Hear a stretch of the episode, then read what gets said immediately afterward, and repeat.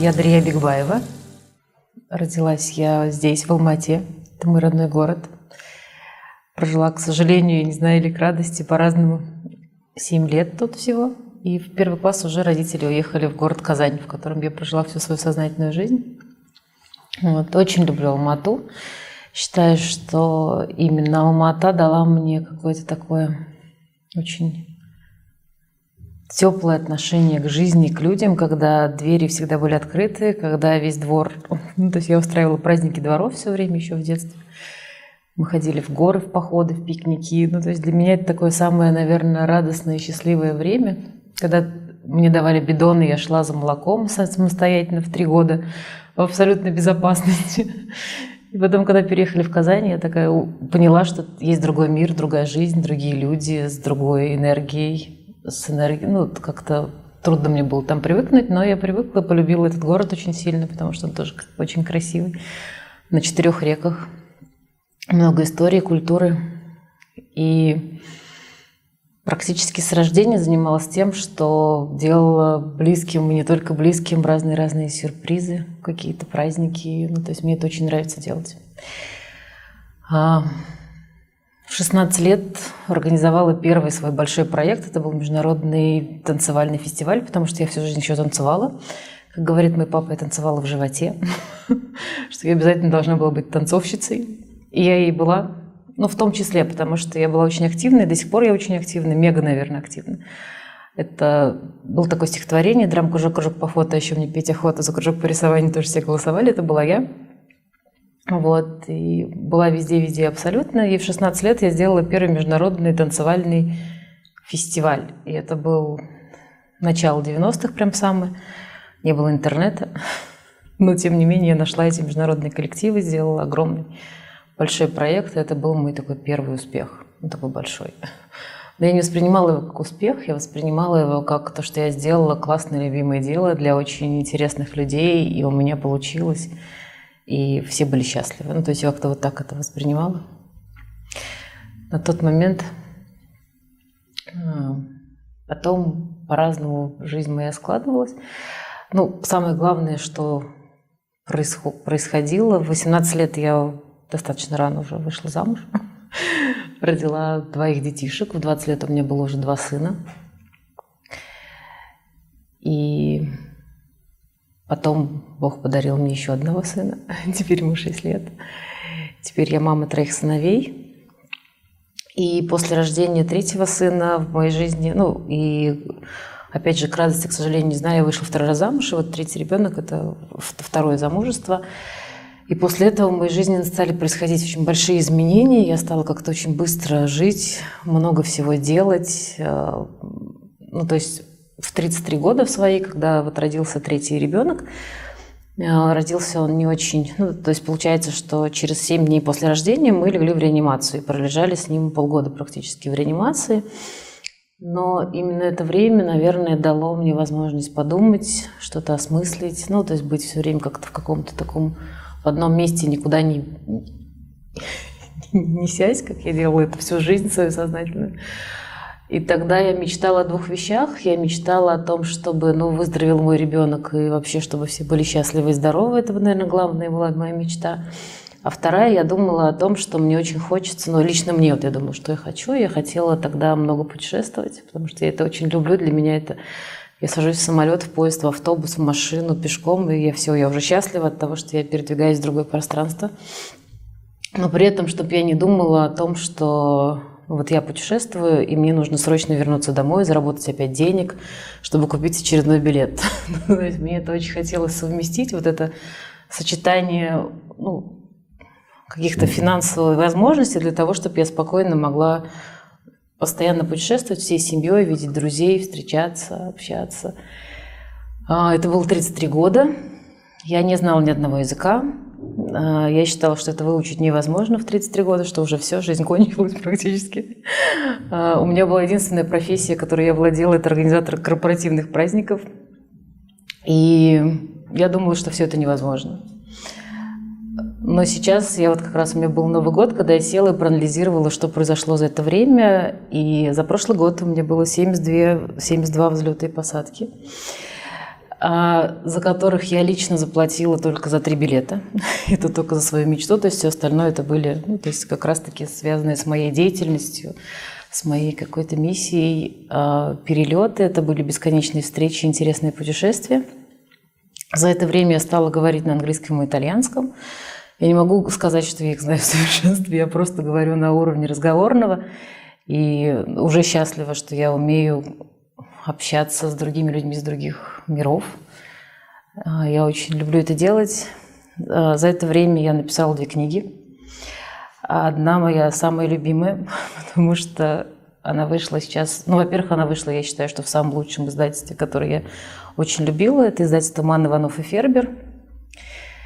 И книжка посвящена тому, как найти свой талант и стать успешным именно на основании своего таланта, а не на основании того, что нам диктует жизнь, что надо быть экономистами, юристами и в крайнем случае программистами. да, ну, то есть три профессии на сегодня существуют.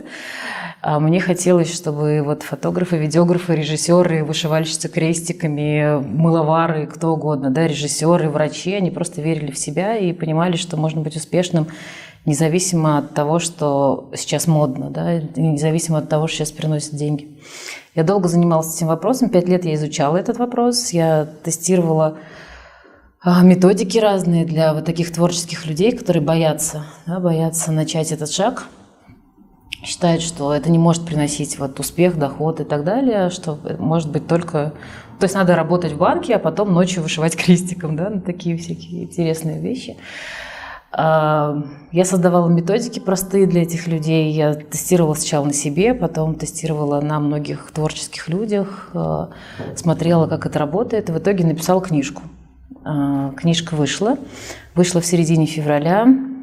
Она за две недели весь тираж был продан. Она стала лидером продаж на Озон, что никогда не был на Озон, чтобы так быстро все это дело происходило.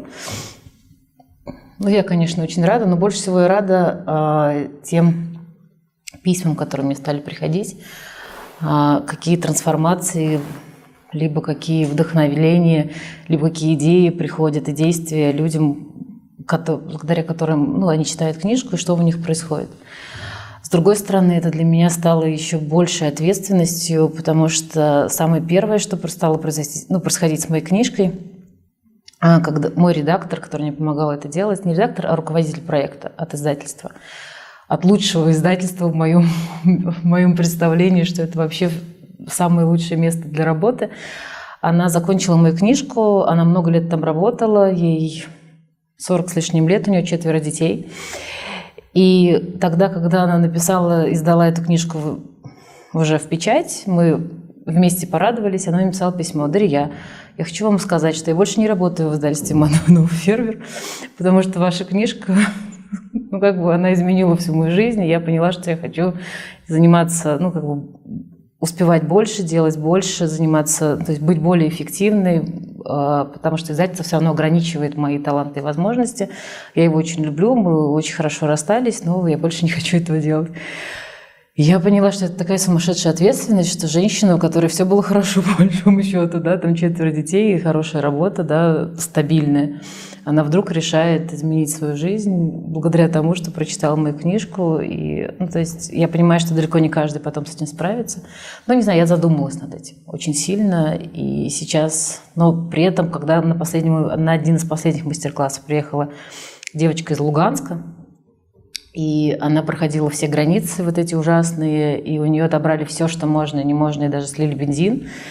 И она там шла пешком какую-то там 10 километров. Единственное, что ей оставили, ей оставили мою книгу. И причем таможенник ей сказал, оставьте это, я знаю эту тетку. Ну, и это, ну, действительно чудеса какие-то происходят сейчас с этой книжкой. Вот. Ну, и вообще, в принципе, в жизни происходит много чудес. Я постоянно ищу людей, то есть вообще понятие успеха, да, то есть у нас в современном мире оно привязано к финансам очень сильно. Но я поняла, что это не обязательно финансы. Но финансы, они как раз-таки вот возможность путешествовать. Да, там, это, они, они просто нужны там, физически купить билет. А, для меня есть такой человек, э, который является, ну, как сказать, примером, да, сложно сказать кумиром, потому что кумир очень сложное такое слово. А, Николай Дроздов, я думаю, что все присутствующие его знают.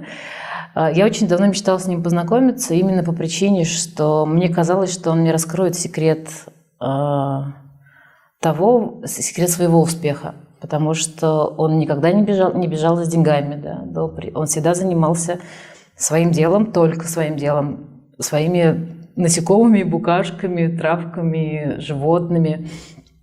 Но при этом, когда вся страна выбирает человека, кто понесет олимпийский огонь, они голосуют за Николая Дроздова. Вся страна, когда выбирает, кто поедет к Папе Римскому на аудиенцию, выбирает Николая Дроздова. Когда нужно принимать какие-то глобальные решения политические, такие социальные, обязательно он в числе общественной палаты, и он помогает как некий мудрец, да, который принимает эти решения. А при этом это человек, который, ну, я говорю, он, он просто ведущий передачи в мире животных. Было очень много и есть прекрасных ведущих, да, которых мы все знаем, более популярных, более активных, старающихся себя продвинуть, да, создающих свои бренды. Но Дроздов для всех какой-то совершенно уникальный человек, и мне хотелось понять его секрет, в чем его секрет успеха, да, вот именно. Потому что финансово он параллельно с ним, да, то есть ему там платят, его в путешествие отправляют. Я приехала в Австралию, а, у меня было две мечты. Ну, мечт, мечт у меня много, слава богу. А, была мечта Австралии и Дроздов. Она соединилась в этом году вместе. И у меня была возможность провести с этим удивительным человеком две недели. День на пятый я ему сказала, Николай Николаевич, я хочу вам рассказать, зачем я сюда приехала, что я приехала из-за вас. Он сказал, вы что? Схватился за сердце и начал говорить, я же, как так, что вы меня, вы за меня, там, вы, вы, я ваш кумир. Я говорю, я не кумир, я говорю, вы для меня, ну, как бы, вот человек, образец, который, ну, мне очень интересно. А, я же не вовремя ем витамины, я не каждый день делаю зарядку. Ну, то есть он такой волшебный, на самом деле, человек абсолютно.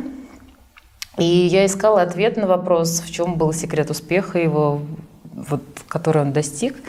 Он мне, конечно же, ни на что не ответил, но зато ну, я сделала вывод, что этот человек на самом деле святой, и что он ну, либо реинкарнация Николая Чудотворца. Ну, то есть вот, вот он реально э, какой-то неземной, да, просто вот человек неземной, который пришел на этот, в этот мир и в моей жизни тоже произошло чудо благодаря его появлению. То есть я о нем никогда еще не, ну, там, не рассказывала, сейчас только рассказала коротенько.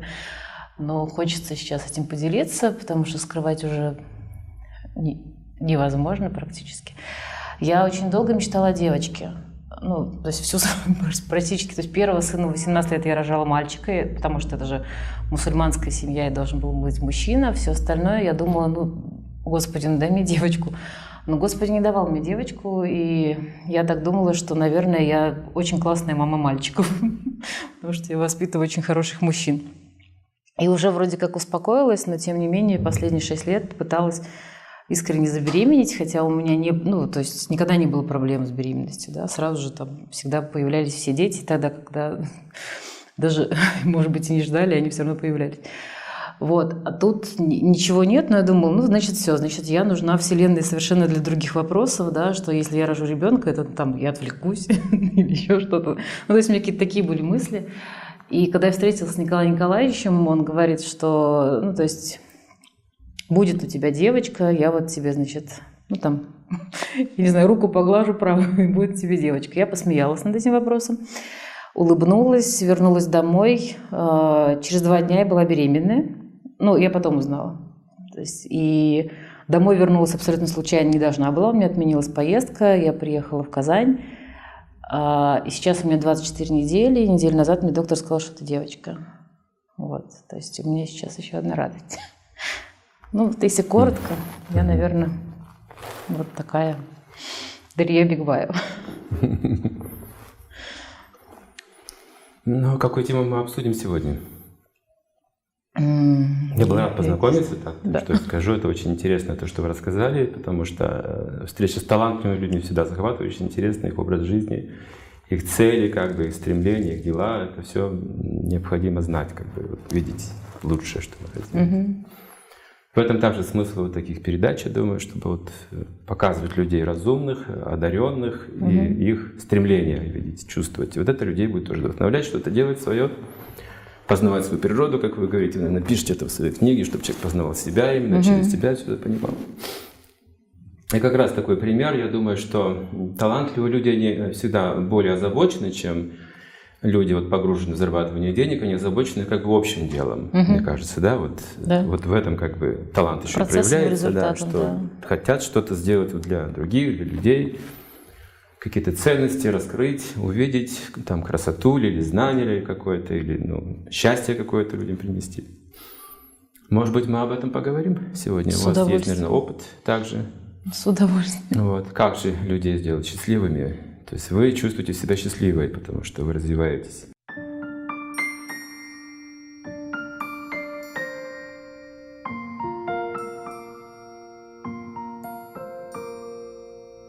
Как это восстановить, эту силу, чтобы люди поверили не в деньги, не в какую-то карьеру материальную, а поверили в духовное знание, в себя, вот как говорите, что вот это вот ценнее всего, важнее всего. Это людям нужно объяснить, показать. У меня тоже есть развитие какое-то. Но вот у нас есть общий интерес, скажем, да, вот надо что-то сделать для общества, для людей. И не всегда то, что мы предлагаем, поддерживается или понимается, я так понимаю. Или всегда поддерживается? Ну, нет, не всегда.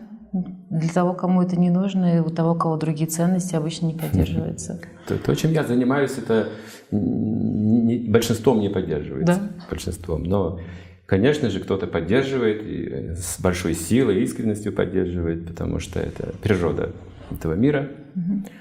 В Веда говорится, что из многих тысяч людей, может быть, один стремится к совершенству.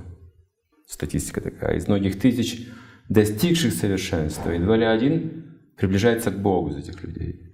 То есть остальные люди могут даже не проявлять интерес или ну, вообще такое, такие понятия в своей жизни иметь как совершенство. Это если мы спросим, да, что угу. такое совершенство, как человек это объяснит? Что такое совершенство? Что такое совершенство? Вот с одной стороны он стремится стать совершенным. Если мы зададим вопрос, хочешь ли быть совершенным, скажет, да, я хочу. А что такое совершенство, что он скажет? Ну, я думаю, что 99% скажут, что он вообще не хочет этого, что у него и так все хорошо. У меня такое ощущение. То есть уже совершенен? Нет, ну просто зачем, а смысл? Смысл совершенства? Да, смысл напрягаться. Ну, могущество? Все же хотят могущества. Нет, я не хочу. Могущество, талант – это могущество. Да? Конечно, это все к этой категории. Это способность влиять, способность понимать. А как мы будем могуществом, если мы не понимаем людей, скажем, и не можем оказать какого-то влияния благотворного. И если этого нет благотворного могущества, тогда люди подменяют это силой, ну там, политикой, деньгами, и говорит, у меня все нормально, я могущественный, я могу подкупить кого-то, могу э, на мушку взять кого-то, и люди будут делать то, что я хочу. Или убедить кого-то просто силой своего, скажем, вот, разума. То есть форма насилия существует. И если человек этим путем идет, он думает, что у него тоже все нормально. Потому что результат-то есть. Зачем мне какое-то еще совершенство? У меня куча денег и оружия. Но здесь речь идет о другом, как бы, о другой эре отношений, о другой культуре отношений. Как вот вы говорите, вот жили в Алмате, Приехали в Казань, там другая культура, нужно привыкать. Ну вот давайте посмотрим. Вот если мы будем подниматься по ступенькам выше в культуру, куда мы должны прийти? Как мы определим это все? Если мы говорим людям о каком-то совершенстве, мы должны определить, как бы, ну, сформулировать, вдохновить их на это. Если мы сами не можем это сформулировать, то как мы вдохновим? Мы просто одарены сами собой. Мы как бы самовлюбленные люди, знаете. Мы себе нравимся, угу. мы успешные. Но остальные нас не понимают или понимают, ну это детали, это мелочи. И все же, если вот э, как бы мудрецы предлагают вот формулировки, которые могли бы вдохновить разумных людей, или дать им разум, раскрыть таланты, дать им какие-то благословения, вот как вот мы же хотим благословения, угу. дочь хотим иметь, что-то еще, мы от кого-то зависим. Угу. А все выясняется, что вот это благословение, оно просто, оно просто благотворно повлияло на мое сердце и пришла удача. Угу. То есть во мне это есть, понимаете, но благословение необходимо, например, родителей, старших, там, святых людей. То есть мы зависимы в этом плане. И вот э, обществу нужна вот эта пища, пища в форме общения, вот не знаю, не знаю, насколько поможет наш диалог сегодняшний. Угу. Мы стараемся, да, вот что-то угу. обсуждать важное для, для нас, для людей тоже, угу. чтобы именно вдохновить на какое-то улучшение и перемену. Может быть, кто-то задумается о себе больше, вот, о жизни больше, как вы говорите, не о деньгах, вот не о карьере, а о себе именно. Вот кто же я? Зачем я все это делаю? Как стать счастливым? Может ли несчастный человек э, других осчастливить? Трудно очень. Трудно. Он нуждается в помощи сначала. Потому да? что он всю свою энергию будет тратить на, на решение своих проблем, прежде И всего. Большинство людей сейчас они ждут помощи угу. вот в таком состоянии. Иногда они даже в, в таком несколько озлобленном состоянии находятся, критическом, они вот иногда вот плохо себя ведут, потому что несчастны. Но что вот на самом деле они брошенные себя чувствуют, никому не нужны. Сейчас таких людей, наверное, больше 80%, которые чувствуют, что они не нужны толком никому. Ни на работе, ни дома. Ну, не знают, что дальше. В отношениях, да. Вот разводы там увеличиваются угу. повсюду, вы же знаете, вы же непосредственно видите все это, да, как сколько, сколько браков, столько разводов в некоторых местах. Вот такая статистика. Потом еще есть браки однополые, там тоже свадьбы у них своя, своя культура уже, вот, вот угу. куда нам идти, в какую культуру тоже нужно людям как-то решать. А решать прямо сейчас приходится, потому что, представьте, шквал идет со всех сторон информации, смешение культур, грязное, чистое смешивается все вместе, законы путаются. Смотрите, ну как, разве были такие законы однополых браков? Они, это новшество некоторое. Кто-то думает, что это прогресс, кто-то считает, что это ну, ни в какие ворота не лезет. Да. Ну, и тем не менее, вот две точки зрения крайне существуют и поддерживаются, и то, и другое. И побеждает в Европе вторая точка зрения. Однополые браки побеждают. Они сейчас модные и престижные становятся. То есть, значит, эта волна идет и сюда тоже к нам, с запада на восток. Ну, да. А мы хотим, чтобы с востока на запад, чтобы тоже что-то проходило. И что же, чем же Восток обладает ценным? Что он может дать, скажем, нищий Восток, нищая Индия, ну, бывшая нищая, не такая уж и нищая, но все же отсталая Индия или отсталый там бывший Китай, вот этот Восток, Восток угу. восточные знания. Все же знания с Востока идут. Все, все, все духовные движения с Востока идут на Запад. А с Запада, значит, другая культура. И они вот борются друг с другом. Вот испокон века идет эта борьба. Религия приспосабливает эти знания к этому месту и благословляет уже все в подряд беспринципно. Ну, вот все падает, и эти знания уже оно теряет могущество. Видите? Как это восстановить? Эту силу, чтобы люди поверили не в деньги, не в какую-то карьеру материальную, а поверили в духовное знание, в себя, вот как вы говорите, что вот это вот ценнее всего, важнее всего. Вот это людям нужно объяснить, показать. Может быть, мы обсудим эту тему, какие у вас на этот счет? Я с большим удовольствием. Угу. Сажу тему, я только не знаю, с чего начать. Если мне а что в голову приходит? Вы же талантливый человек. Что в голову приходит? Ну, когда вы говорили об Индии, я совершенно недавно была в Индии первый раз. Для меня это было таким открытием, эта страна большим. А, ну, если именно о ней говорить. Ну, просто вспомнилось. Для меня эта страна, а, во-первых, ну, если говорить о женщине, это а, совершенно удивительная сохранение женственности и традиций. Вот это, наверное, одно из таких больших открытий Индии. Да? То есть тогда, когда мужчины уже современные достаточно и там современно одеты, то до сих пор абсолютно все женщины Индии, ну, по крайней мере, которых я видела, ходят в сари, и они считают это ну, модным, красивым, престижным, как угодно. То есть они стоят в очереди за этими тканями у них по 100 тысяч этих сари, они каждый день их меняют. И как они красиво идут по этим улицам, да, пусть они грязные улицы, но как когда идет эта женщина, а, когда я одеваю сари, у меня есть ощущение, что я не по земле хожу, а просто вот, ну, вот как-то чуть-чуть выше земли, ты как будто Париж.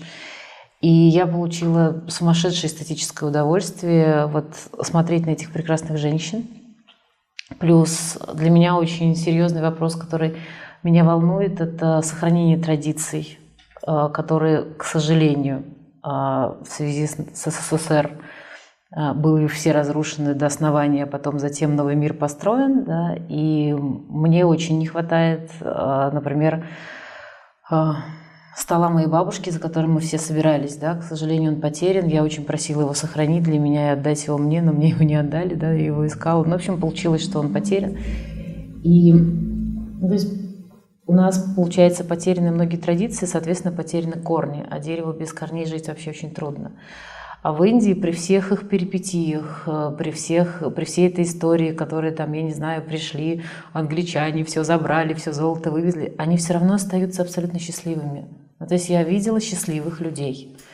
И независимо от того, в какой он там касте, профессии, да, еще в чем-то, я видела человека, который рано утром встает, садится в лодку, ныряет целый день в воду, достает глину, грузит в лодку, отвозит, сдает эту глину, опять возвращается, опять ныряет. И как-то он очень гармоничен в этой жизни. Ну, мне показалось с точки зрения энергии, что они гармоничны, а, что они счастливы тем, что вот Вселенная дала им вот такую жизнь, вот такую прекрасную реку, вот такую лодку, вот такую жену. Ну, не знаю, то есть меня Индия научила именно а, внутреннему спокойствию, гармонию, счастью, принятию и, ну вот да, наверное, вот этому. Для меня это было У очень них ценно. есть эта удовлетворенность своим положением, как бы меньше зависти, что ли, в культуре. Они принимают, то есть, свое положение свою судьбу, так сказать, принимают. У них э, философия такая. Да, у них такая это, философия. Да, любой нищий знает там закон кармы, реинкарнации. Угу. То есть это их культура, если даже не грамотный, но угу. он знает эти он законы знает, хорошо. Да, с рождения его а в западном мире у нас ну, больше зависти, у нас, собственно, весь прогресс построен на, на этой энергии. Мы смотрим, у кого какая машина, угу. у кого какие вещи, кто сколько зарабатывает. Мы соизмеряем себя вот таким образом. Угу. А там, в той изначальной культуре, люди соизмеряли себя с точки зрения благотворительности. Кто сколько хорошего делает, вот, угу. значит, он полезен, его уважают. И помогать друг другу — это их как бы неписанный закон. Я жил полгода в Южной Индии, и вот это первое, что бросается в глаза, вот как вы сейчас рассказали, что они вот нищие на дороге, но он радостный, как бы он себя хорошо чувствует, как бы. Это удивительно, да. Можно жить на дороге, по дереву, там есть отшельники, как бы они... И можно выражать любую точку зрения, как бы безопасно. То есть мир, много угу. точек зрения, много разных, вот, но мир да, при но этом. культур очень много, все религии вместе, вместе мир, да, да, да, и все прекрасно, да. Все это есть. И э, полгода мы жили, через полгода я увидел, стал видеть такие вещи удивительные, что меня именно поразило, что они помогают людям с закрытыми глазами именно. Да. Вот. Мы у лавки остановились, я на велосипеде, жена на велосипеде, у тут такая корзина около руля, впереди руля для овощей. И мы к лавке подъехали. Я жду ее, она покупает овощи. И продавец выдает пакет овощей, она достает кошелек, эти овощи падают.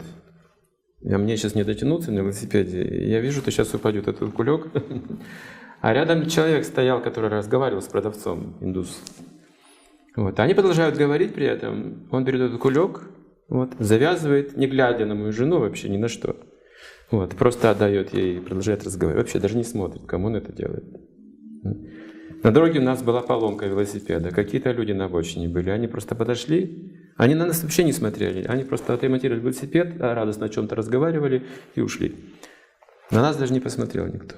Мы потом пошли мороженое покупать там. Угу. Вот они взяли с радостью мороженое, так обрадовались, представьте, как будто вообще не ожидали даже этого. Да, такое И когда мы стали раздавать мороженое, такая радость была, что люди стали оставаться на обочине и просить у нас тоже мороженое. То есть они больше интересуют эти отношения, это радость, это помощь, чем какие-то предметы.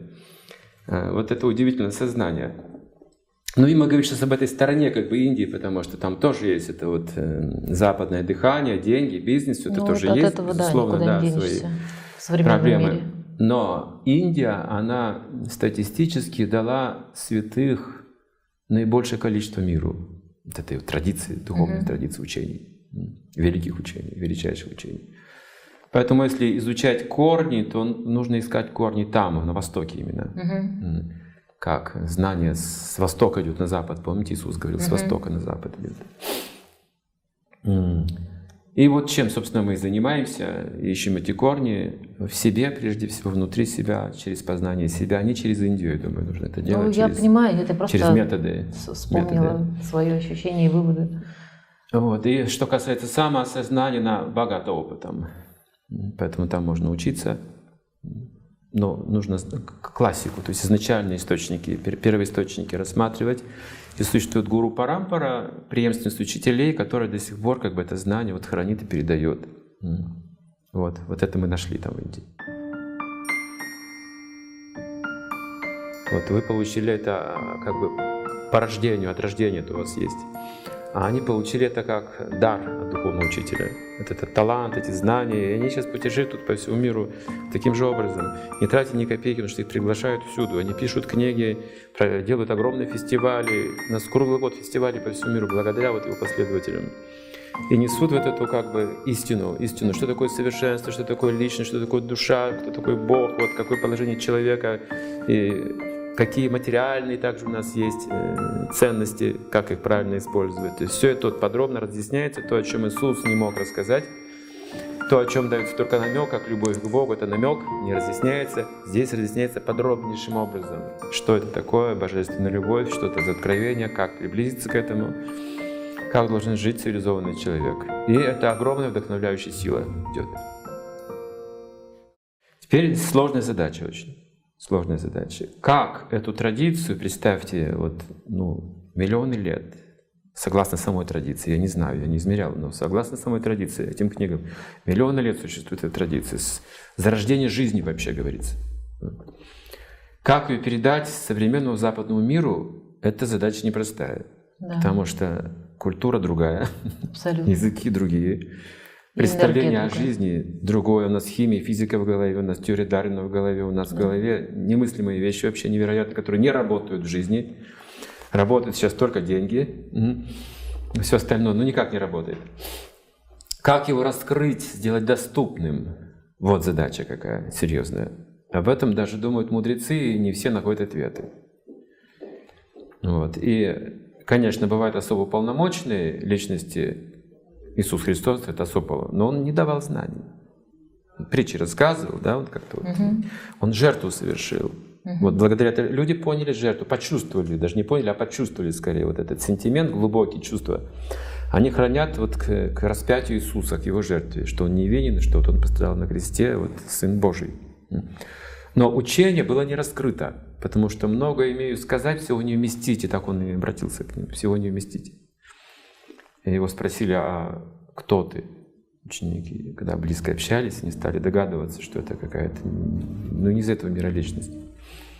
И он сказал, что если я вам скажу, кто я, вы меня камнями забросаете. Не сказал, кто он, на самом деле, кто он, по своей сути Иисус. Вот до сих пор люди спорят, кто он. Бог или Сын Бога, или кто, но не знают об этом ничего. Но его пример, его жизнь, тем не менее, не знает даже Иисуса, мы знаем его вот этот поступок, как бы его деяние. Всего-то он проповедовал один год. 33 года все на этом началось и закончилось все в такие молодые годы. Вам 33, вы сказали? Нет, сейчас мне 40. Было 40 33. лет. О, какая разница, вы ну, хорошо плюс, выглядите. Плюс-минус не считается. Ну вот, Иисус 33 закончил свою миссию. Величайший философ и преданный Бога. И представьте, как он сострадал людям. Это особо полномочные.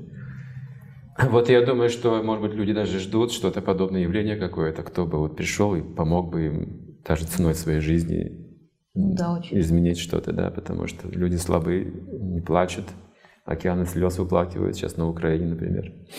Эти отношения политически сложные, сложнее становятся сейчас, опасные. Да, сейчас, сейчас есть, ну, как я вижу, две сложности. Первая сложность это как раз-таки, что очень большая скорость распространения информации и инфор... вот эти вот, это, э, вот информации самой, да, это телевизор, интернет и так далее, владеют люди, которые что хотят, то и делают. Да? То есть они хоп, запустили нам такую новость, и люди поверили в эту в другой стране запустили эту же новость с другой стороны, они верят в это. Угу. И источники донесения информации сейчас мгновенные. То есть если раньше, там, почему еще Индия может быть счастлива, потому что они не смотрят телевизор в интернете. Ну, не так часто. Я имею в виду, тот, кто в лодке плавает, он там не бывает. Вот. И э, вторая, ну, как бы, мне кажется, проблема сегодняшнего мира, которую я анализировала, это что раньше, ну вот, например, там я еду в Рим, да, я еду не просто смотреть на Рим, а я беру хорошего экскурсовода и думаю, в чем был успех этой культуры, да, то есть он же был достаточно долго, И не только он был, а до сих пор остались, например, все практически э, великие сооружения, которые они построили. Да? То есть они нам действительно оставили архитектуру, которой мы до сих пор пользуемся, и еще она будет долго жить. И, ну, во-первых, очень классно мне экскурсовод ответил, что они строили навечно, потому что собирались жить вечно. И мне так понравился этот ответ. И потом мы очень много ходили там по разным интересным местам, музеям. И зашли там, например, в какую-то там виллу Баргеза заходим, и она говорит, вот здесь жил человек, он был полубог, он, ну вот его ребенок вот воспитывался вот в этой комнате, ну родился, и ребенок открывал глаза и видел на потолке, как папа там полубог спасает там, вселенную, там, мир, там, что вот его все родственники, вот там, ну, сама история, да, э, история его семьи. А, и, например, правители Рима, они а, максимально старались быть действительно хорошими, да, ну, если простыми словами говорить, потому что в конце своей жизни они приравнивались к богам. И четыре правителя на истории Рима не были приравнены к богам. То есть ты не, не по умолчанию, а только по своим делам был приравнен к Богу. И какая у человека была мотивация сумасшедшая быть действительно полезным своей стране, полезным своему миру, да, чтобы стать Богом в итоге. И в это время в Древнем Риме и ну, там, в этой культуре а, люди воспитывались на, ну, по большому счету, сказках, историях о героях – да, то есть им рассказывали про Прометея, который спас, про ну, разных-разных там про богов, полубогов, и у детей, воспитывавшихся в то время, были герои, которым они хотели быть ну, следовать, быть похожими, да. А сегодня, когда я села и подумала, кто у нас сегодня герои, ну, то есть вот просто угу. у нас, у наших детей, угу. у наших внуков, по большому счету, это Стив Джобс, ну, я не знаю, ну, то есть это бизнесмены, достигшие успеха, да, причем очень быстрого успеха. Ну, то есть как-то вот это очень модно сейчас стало, что а, Facebook вот он придумал, через год он уже миллиардер, и все там подростки озабочены тем, как очень быстро достичь успеха, да. И получается, что ну, вот у нас был Ленин и партия комсомол, да, ну, то есть все равно почему там, ну, что-то происходило, потому что люди верили во что-то, да, были какие-то идолы, были какие-то награды, были какие-то, ну, то есть все равно были а, какие-то, не знаю, знаки того, что ты молодец, ну, было стремление, да, да цель. Да, цель были, для всех, да, геро, герои, стахановцы были, да, то есть угу. было постоянно что-то, да, что происходило, а сейчас нет, и получается, что люди привыкли быть ну, условно ведомыми, что все понятно, да, то есть вот есть понятно, вот есть такой герой, я должен вот этот пройти, чтобы стать этим героем, да, там э, были фильмы про героев, были, а сейчас получается, что ты должен быть самостоятелен, uh-huh. ты должен сам выбрать свой путь, uh-huh. ты должен, ну как бы, и все вот должен, должен, должен, а он не хочет, он привык, чтобы все было, ну, э, и получается, что действительно сознательных людей не так много, и умеющих вырваться из этого не так много и пойти своим путем. А основная масса поэтому и находится в таком вот непонятном состоянии, потому что единственное, что на них влияет, это вот эта информация, которая неправда, которую придумывает, мне кажется, два человека, сидящих на диване, думают, а давай мы сегодня решим, что вот эти плохие, давай. Хоп, нам вылили в интернет, там, в телевизор. Мы учились на героях античного мира, ну, истории нам рассказывали Ахиллес, Прометей, Геракл, Персей, Андромеда. Эти все истории античного мира очень вдохновляющие были. Но нам говорит это миф. Это нереальная история, они придуманы. А реальная история – это вот герой гражданской войны есть. Есть Великая Отечественная война, почти все фильмы, 90% это были вот военные да. тематика, все смотрели, насыщались этим думали о фашизме, о коммунизме, сравнивали это, вдохновлялись побеждать капитализм. Была тоже идея. Но уже античный мир ушел в мифологию. Ну Иисус Христос был уже несуществующая личность тоже. Вся религия, все это миф, все было отвергнуто. А потом, когда рухнул, значит, это строй социалистический, коммунистический, рухнули герои гражданской войны, Великой Отечественной, все на свете. И Ленин, и все, все перевернулось вверх ногами. И теперь никакой связи нет ни с чем. Как вы говорите, каждый выбирает сам себе связь. И, знаете, удивительно, что в школе несколько учебников истории, разные версии. Дети сами выбирают, по какому учебнику сдавать экзамен. Единственная проблема, говорит, что если я вот выбираю вот эту версию, а у учителя другая версия, как я сдавать буду мой экзамен. Вот, вот такая проблема школы. Проблема, да? То есть истории нет как таковой, есть версии, они говорят. То есть превратили, но, а как вы говорили, в римская цивилизация, она на самом деле основывалась на отношениях с полубогами. Это факт, записанный в истории, и можно это увидеть и в Илиаде, и Одиссее описаниях, угу. потому что Рим был предсказан еще в Одиссее. Одиссей был в царстве мертвых у матери и увидел там основателя Рима, помните? До основания. Рима он уже было записано, что эти двое, два героя, угу. Рим и Ромул, да? Да. Так их звали. Они да. основают, вот, обоснуют вот этот город основателями, вот, который изменит весь мир. Угу. Вот, вот Рим это столица всего западной цивилизации, это начало всему было. Угу. И знаете, что произошло потом? Они добивались успеха и становились, приравнивались к богам. Их увековечили в мраморе, в граните. Все эти значит, формы мы имеем до сих пор, этих великих значит, императоров. Но затем, затем, когда они говорили о мире, о том, как установить вот цивилизацию мирового порядка, нужен был император. Это идея императора, это римская идея единый, значит, правитель, тогда не будет междоусобицы, будет на самом деле настоящий мир. Вот Цезарь, Клеопатра к этому пришли. Mm-hmm. Они хотели быть именно императорами. И эта идея, концепция, она предполагала, что это как один бог на земле, тогда будет одна религия, одна культура, одна цель, угу. все будет гармонично. Но именно вот эта идея и разложила весь Рим на части, что все стали бороться за пост императора. Да. Вот что произошло. Поэтому человек не может занимать место Бога. Вот эта ошибка Рима была. Их обожествляли, вот это была ошибка, все хотели в этот ранг. И начались интриги, начались политика, вот до сих пор весь западный мир — это политика, интриги. В Европе было тесно уже заниматься этим, переделывать земли, рубить королям голову, уже, знаете, это было Испания, Франция, Германия, это ужас, что ну, было. Поехали весь мир. Да, они поехали в Америку, основали там. То есть Америка — это их как бы мечта Рима, воплотившиеся именно там, потому что там поле деятельности оказалось необходимым, достаточно. И там вся материальная как бы, мечта воплотилась, и при этом смотрите, что происходит в Америке в 60-е годы. Когда страна уже стабилизирована, вот, богатая страна, даже средний американец живет прекрасным образом, появляются в этой богатой стране, которой завидует весь мир, вот с экономической точки зрения их успеха, появляются хиппи, люди, которые отрекаются от этого богатства. Вот они не хотят, они хотят понять, зачем все это. хотят быть свободными. Это молодежь, да, они не хотят в эту систему, они хотят свободной любви, они хотят а, какие-то психоделические э, путешествия, начинают принимать наркотики, какие-то медитации, что-то у них такое. Они живут грязными в подвалах, они умирают прямо на улицах от передозировок, они живут в Нижнем Нью-Йорке. И общество загудело тогда, помните, вот даже в, в России тогда тоже это все говорили, что Америка ведь загнивает просто там, вот, что порождает безработицу, потом наркомания, проституцию, все это процветает, там эти казино, ну, вот, вот что, вот что там.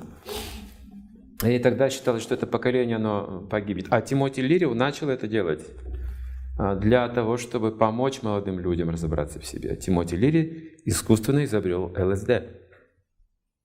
Он синтезировал его. ЛСД – это психотропик, то есть растительного происхождения. Но он очень дорогой, этот наркотик. Поэтому, когда он синтезирован, он стал доступен. И он экспериментировал с ЛСД, у него есть целое руководство, какие дозы, какие медитации, чего достигать можно в этом состоянии. И издал руководство, небольшую книжечку. Продавалось в каждом киоске с препаратами. Это легко можно было купить. Только позже правительство заметило, что а, все молодое поколение на грани гибели. Вот это то поколение было на грани вымирания практически. И вот в это время как раз приехал из Индии, с востока туда, один из, из цепи ученической преемственности духовный учитель. Вот, собственно, о нем эта книга здесь сейчас на столе Прабхупада. И его хиппи, э, большинство хиппи бросились к нему в надежде получить ответы, и они получили ответы. Они отказались от наркотиков, они до сих пор путешествуют, живут, вот как вы сейчас рассказываете, они получили от него дар. Вот вы получили это а, как бы по рождению, от рождения это у вас есть. А они получили это как дар от духовного учителя. Вот этот талант, эти знания. И они сейчас путешествуют по всему миру таким же образом. Не тратя ни копейки, потому что их приглашают всюду. Они пишут книги, делают огромные фестивали. У нас круглый год фестивали по всему миру благодаря вот его последователям. И несут вот эту как бы истину, истину, что такое совершенство, что такое личность, что такое душа, кто такой Бог, вот какое положение человека. И какие материальные также у нас есть э, ценности, как их правильно использовать. То есть все это подробно разъясняется, то, о чем Иисус не мог рассказать, то, о чем дается только намек, как любовь к Богу, это намек, не разъясняется. Здесь разъясняется подробнейшим образом, что это такое божественная любовь, что это за откровение, как приблизиться к этому, как должен жить цивилизованный человек. И это огромная вдохновляющая сила идет. И что он принес? Может быть, э, странно, знаете, представьте, он приезжает в Америку на грузовом судне, бесплатный билет, что он саньяси, он начальник, денег нет. Его посылает его бывшая знакомая Сумати Мараджи, это владелица целой компании судоходной. И вот на грузовом судне она его бесплатно отправляет в Америку, в Нью-Йорк, месяц через Атлантику. Вот в 70 лет он поехал. Два сердечных приступа там серьезных по дороге. И первый раз в Америке оказался человек вот из Индии, святого места, из Вриндавана. Первый раз вообще, представьте. Она ему сказала, я вас не отпущу. Вы там заболеете, умрете сразу же. Другой климат, у вас возраст, и культура другая. Вы не сможете это даже представить, что, там, что такое Америка. Там свободное отношение мужчин и женщин, там доминируют деньги, там вас никто не поймет вообще. Вы просто умрете где-нибудь на улице. Вас здесь уважение, что вы садху, вы не понимаете, что такое садху. Ну там они не знают, что это такое. Они просто деньги есть, давай, нет, иди. Сумасшедший, до свидания. И он поехал 70 лет после двух сердечных приступов никуда, никому, без копейки денег. 7 там, долларов в кармане было у него, все. И одна семья, индуйская, индийская семья в Нью-Йорке приняла его на несколько дней, и все, на этом закончилось. И вот там описывается в этой книге его как бы вот успех, как вы говорите. Вот успех такого масштаба, я бы сказал, ну, минимум мирового, потому что его книги, которые он написал вот для западного мира, на 10 тысяч лет вперед, говорится, как руководство будет по предсказаниям. И сам он сказал об этом, что на 10 тысяч лет эти книги будут, потому что он а, прокомментировал классику, самую-самую первую основу, без этих интерпретаций. То есть дал людям это живое вот восприятие счастья, любви, вот духа этого и действовать как дух. И затем он путешествовал 12 раз вокруг, вокруг планеты. Австралия, Европа. Был в Москве в 1971 году. Встречался с профессором Котовским. Была единственная встреча тогда. Ну, представьте, 1971 год. Э, Советский Союз. Ему не дали ни одной лекции возможности там. Ну, Но у него появился там один ученик молодой. Человек увидел его. Пришел в гостиницу. Три или два раза видел его. Он всю жизнь не мог забыть после этого эту встречу стал его учеником, видел всего два-три раза вот тогда, но получил от него практику. И он это движение в России начал все. Он умер буквально два года назад, полтора. Вот его ученик первый, единственный ученик был в России. И он уже это все передавал нашему поколению. Я помню его очень хорошо. Этот человек был легенда. Он провел шесть лет в психушке. Его заключили туда кололи препаратами, вымывающими клетки мозга, чтобы просто он стал неполноценным. Вот. И очень боялись власти. Идеологически боялись. Считали, что это вся наука с Америки идет. Ну как, агенты ЦРУ. То есть там угу. политика смешивалась, поэтому не могли разобраться эти вот коммунистические люди, они атеисты все в то время. И вот его такие очень жестокие условия с плохим обращением. Он вернулся через 6 лет абсолютно нормальный. Я не мог представить такое, когда увидел его после вот заключения, когда стала перестройка уже совершаться, mm-hmm. все это переоценили, попросили прощения, реабилитировали, отпустили, зарегистрировали, узаконили, все это mm-hmm. было. Но тогда были тюрьмы, люди гибли в тюрьмах э, до смерти, там все это происходило, пытки были. Вот представьте, что прошло, пришлось пережить этим людям. Но поскольку они воспитывались на примерах гражданской войны, тогда они, вот то наше поколение, оно готово было, понимаете, на тюрьму, на что угодно. Вот сейчас не знаю, на что готово новое поколение, у них нет таких идеалов. Готовы ли они свою жизнь ну, посвятить ну, на какой-то героический поступок? И когда нам сказали, что революцию сделайте у себя в сердце, вот в своем уме, в сознании, откажитесь от интоксикации всех, от мясоедения, от незаконного секса, азартных игр. И займитесь медитацией. Мы думали, ну что, если это революция, мы сделаем это. Если это революция, нормально. И когда мы стали делать, мы понимали, что это настоящая революция. Представьте, это новая культура чистоты вообще. Это новое все. Никто этого не делает, смотрите. Никто об этом не думает даже. Они думают о проблемах, но никто не думает, что мы живем недостаточно чисто. И ведь мы же можем утрачивать свои способности.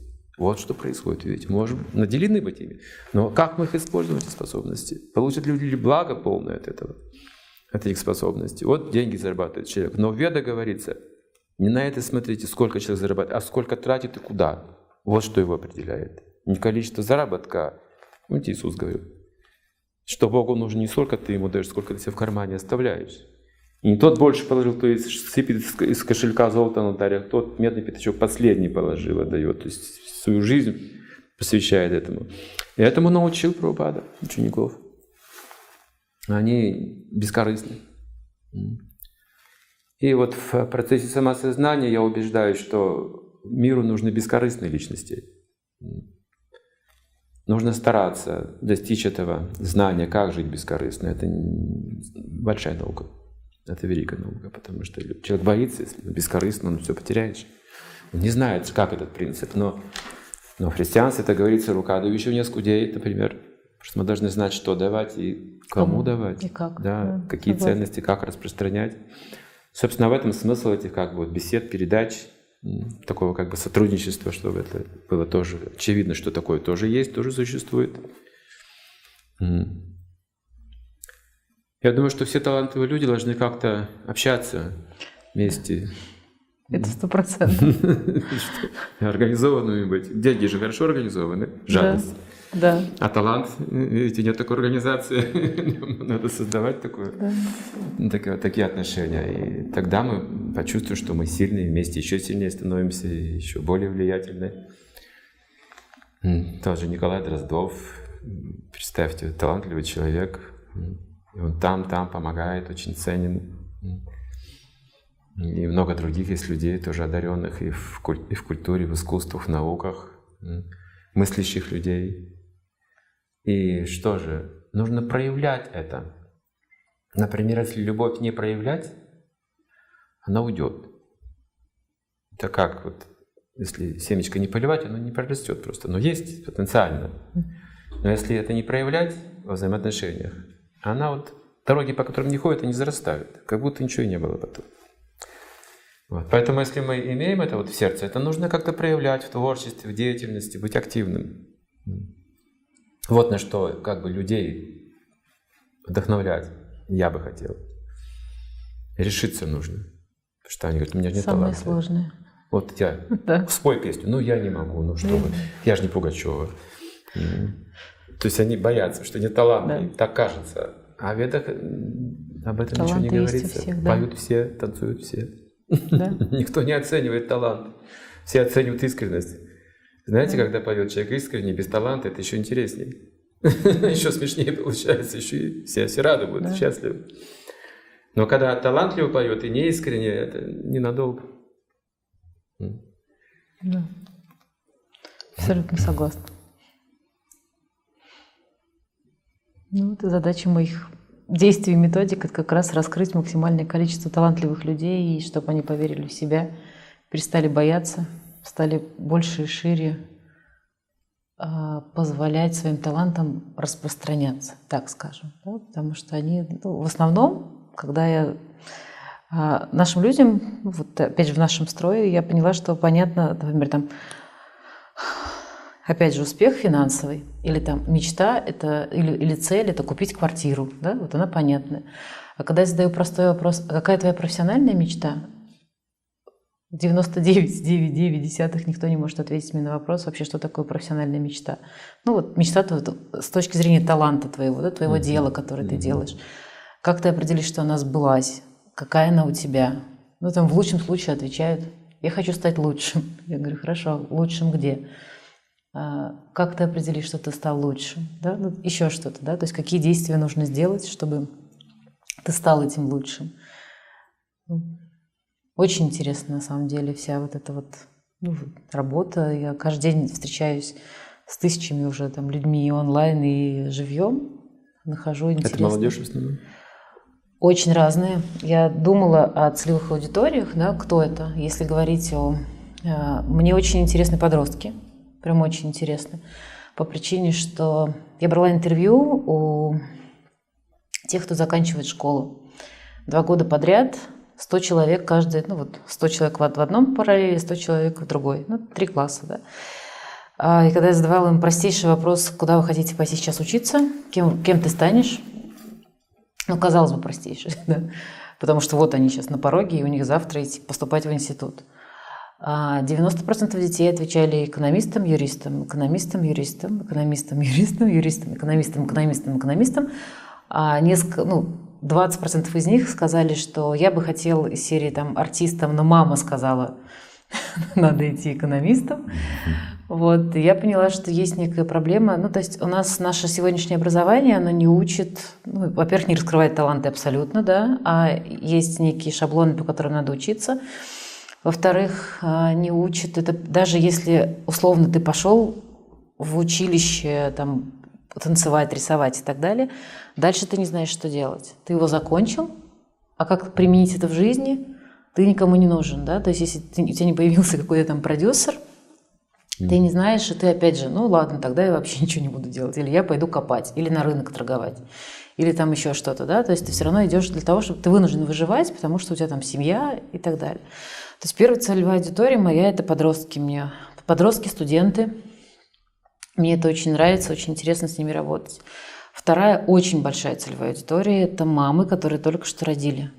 А, под, я поняла, что по двум причинам. Причина номер один – это то, что это все равно в момент рождения у женщины рождается, кроме ребенка, возможность, ну, таланты, ну, раскрываются ее таланты именно женские, которые даны от Бога. И плюс еще именно у женщины есть возможность остановиться. То есть у мужчины такой возможности практически в жизни нет. Да? То есть ты родился, должен закончить школу, там, ну, там, институт, жениться, копать, приносить домой денег. А женщина родила, и она вроде как с ребенком должна, ну то есть все, год ты должна как минимум сидеть с ребенком. Да? Ну есть такое, ну у всех по-разному время. И именно в это время э, получается, что у тебя есть возможность подумать, да, спокойно посидеть. А, ты ни с кем не разговариваешь, потому что ребенок еще не разговаривает, да, то есть нет отвлекающих каких-то таких информативных да, а, вещей, и, и у тебя есть возможность раскрыть свой талант. И очень много женщин в этот момент начинают думать о том, ой, я, оказывается, фотографирую хорошо, там, ну, на примере своего ребенка, mm-hmm. ой, я, оказывается, шью, а ночами я умею мыло варить, а еще я умею там, я не знаю, там mm, нумерологию. Именно в это время, да? Да, просто? нумерологию там изучать, и вдруг там она бросает свой банк и начинает быть очень хорошим нумерологом. То есть начинает верить в себя, потому что она каждый день начинает этим заниматься, у нее есть для этого время, да? у нее есть талант, есть время, он раскрывается. А третья целевая аудитория тоже огромная, и мною прям такая горячо любимая, это пенсионеры. Те, которые вышли на пенсию, опять же, я считаю, что пенсия, ну, например, там 55 лет женщины, это просто убивает человека в 55 лет. Я очень много видела людей, которые, ну, получается, ты уже не нужен на работе, а другой профессии у тебя нет. И в 55 лет ты, ты в принципе, если только у тебя есть дети и внуки, и ты можешь там им кошеварить, да, то ты еще нужен кому-то.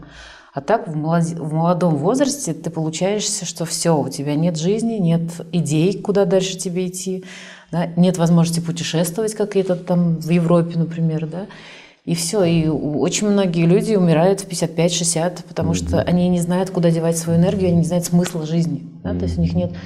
И у меня очень много есть студентов, так называемых онлайн. А, там одна женщина, 65 лет, она занималась, просто увлекалась макраме.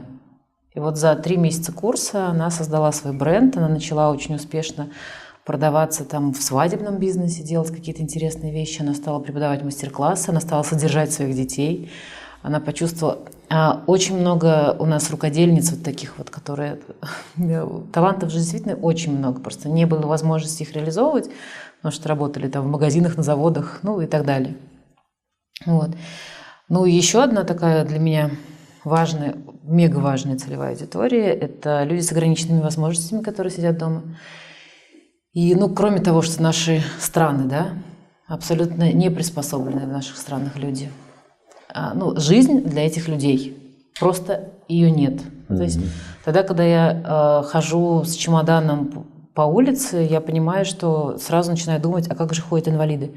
Потому что нет ни одного там съезда, заезда, да, mm-hmm. то есть в метро ты заходишь, должен поднять этот тяжелый чемодан на себя. Это то же самое с женщины с колясками, ну, то есть просто нет возможности выходить. И оказалось, что очень много людей сидят просто дома, ну, пока они маленькие, у мамы, может, еще есть силы таскать эту коляску, да, там пешком с седьмого этажа, потому что лифт не работает. А сейчас уже там, когда девочке стало 20 лет, уже мама не может это делать. И девочка просто одевает на себя одежду сама, выезжает на балкон, и все фотографии ее в интернете, это вот как меняется весна, зима, лето, осень. И я им стала давать технологии как раз того, что они могут делать дом руками, благодаря их талантам, а все люди талантливые. И плюс вот свои технологии, как э, из этого еще и ну, там, построить бизнес, создать команду, поверить в себя. Ну, то есть разные-разные такие... Ну, то есть на самом деле кто-то называет это успехом, кто-то называет это, я не знаю, там, финансовым достатком, кто-то называет это просто счастливой жизнью, да. Но я поняла, что мои технологии дают им возможность э, вдруг стать счастливыми. А до этого жизнь их казалась уже закончена. То есть у меня есть тоже Вы такие. им даете дхарму, это языком вет называется дхарма, природу. Вы их возвращаете к их природе. Что они должны понять, что они не инвалиды, они личности, они не то, не, не деньги, не вот, а они личности, да. у них есть природа. И вот заняв эту природу, эта природа дает им возможность все остальное получить. Да, да вот это талант, как бы он, естественно, становится важным, ценным, необходимым, нужным. То есть я могу чувствовать, что я нужен, если у меня есть способности какие-то, я вот могу что-то делать полезное и ценное. Это дхарма. Дхарма, и там описывается, что есть дхарма души, дхарма тела, временные вещи. Есть временные дхармы, обязанности. Скажем, семья — это временная дхарма. Или работа — временная дхарма. Ну, все же временно в этом мире. А вечная дхарма – это дхарма души. Она должна быть связана с этой вот временной дхармой, соединиться. Чтобы а, душа развивалась, мы используем это тело, вот это время выделенной жизни нам, профессию, свой пол, происхождение, интеллект, в служении Богу. Потому что санатана дхарма, вечная дхарма, это наша принадлежность к Богу. Именно. И мы это используем, вот этот талант в служении Богу. И вот тогда человек становится уже, одухотворяется угу. внутри, независим становится вот от состояния тела, от старости, скажем, или событий, каких-то проблем. Он понимает, что души вечные все.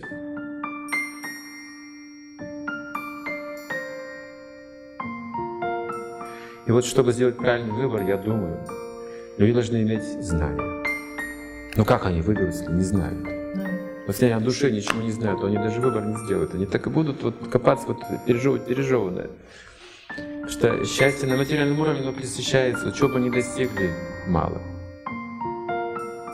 Это написано в Ведах, то, что вы делаете, это вы даете дхарму людям, потеряли, потеряли себя, свою дхарму. Дхарма — это природа, это долг, это обязанность, это религия, это цель также, это все вот понятие дхарма. Это великая вещь, которая держит мир вообще. Вот дхарма матери. Вот почему она становится талантливой в это время? Она же служит ребенку, ведь бескорыстно. Вот в этом бескорыстии начинает проявляться вот эта вот ее природа. А если бы, скажем, представьте, она за деньги служила ребенку, она бы совсем по-другому к этому относилась, не так ли? Она бы совсем по-другому себя чувствовала. Потому что Природа, она независима от денег. Когда человек думает о деньгах, сковывается разум. Где деловые, денежные отношения, люди не могут раскрыть свое сердце. Это невозможно, неуместно вообще, в принципе, там даже неуместно. Это вообще отдельный разговор. И то не для каждого, если мы допустим друг друга еще до этой черты. Вот. А с позиции деловых отношений мы с каждым можем поговорить. Есть законы, там есть расписки, есть, ну, в случае чего подадим в суд друг на друга. Мы знаем об этом прекрасно. Мы не друзья, не враги. У нас свои, свои интересы есть у каждого. Это скованное сознание. А вот э, дхарма плюс санатана дхарма, значит, что люди могут сотрудничать, делать дела денежные, любые, при этом имея сокровенные отношения. Вот как бы внутреннюю вот эту связь семьи, uh-huh. внутренней семьи. Когда здесь, тут есть один богатый человек в Казахстане, у него завод тут, индус. Uh-huh. Я забыл, как его зовут, он металл. Не, не важно, я не знаю. Да, ну тут известный очень, очень, очень богатый. И когда, когда его спрашивали, забрали интервью, успех его бизнеса, в чем успех бизнеса? Сказал сразу же, что успех нашего бизнеса в том, что это семейный бизнес. Мы друг друга не обманываем, у нас есть как бы еще внутренние отношения. Мы одна семья. Вот как в Индии, если вернуться к Индии, у них, если бизнес, обязательно семейный. Так, считается наследство, династия, они это все передают как-то они это все связывают отношениями должными. И чувство родства там шире. Если человек представляет вам родного брата своего, то вы должны еще уточнить, какой родной брат. Двоюродный, троюродный или четвероюродный. То есть да, это все родной брат считается. То есть семья там несколько сотен, может быть, человек. Mm. Такие традиции еще где-то живы. Но в крупных городах, конечно, уже тоже меняются. Женщины ходят в других одеждах и разные вещи появляются. Вот такие задачи. Задачи необычные, потому что люди привыкли к интоксикациям, люди привыкли к мясу. Это стало уже традицией в западном мире, неписанным правилом. Когда-то это было нарушение всех заповедей. Ну, ограничивали, посты были там строгие, мясо ели только вот, ну, в основном зимой, потому что летом оно не хранилось. То есть это как-то регулировалось, чревоугодие вот это называлось. И люди не любили эти проявления очень. Святые были какие-то строгие законы, какие-то имели, старшие хранили это все. Сейчас все это устранены, все эти предохранители ушли, ешь что хочешь, сколько хочешь, покупай, все открыто. В интернете тоже и грязь, и святость в твоем распоряжении, все, что хочешь, у тебя просто есть свой выбор. И вот чтобы сделать правильный выбор, я думаю, люди должны иметь знания. Но как они выберут, если не знают? Да. Если они о душе ничего не знают, то они даже выбор не сделают. Они так и будут вот копаться, вот пережевывать пережеванное. Потому что счастье на материальном уровне оно пресыщается. Вот чего бы они достигли, мало. Этого мало. Сказ сказал то рыбки. Мало, мало, мало, мало. Да. Потом опять разбитая корыто. А потом разбитая корыто, да. Сколько у нас уже корыто разбивалось? Воссергавшим. Достаточно. Такой пример великий.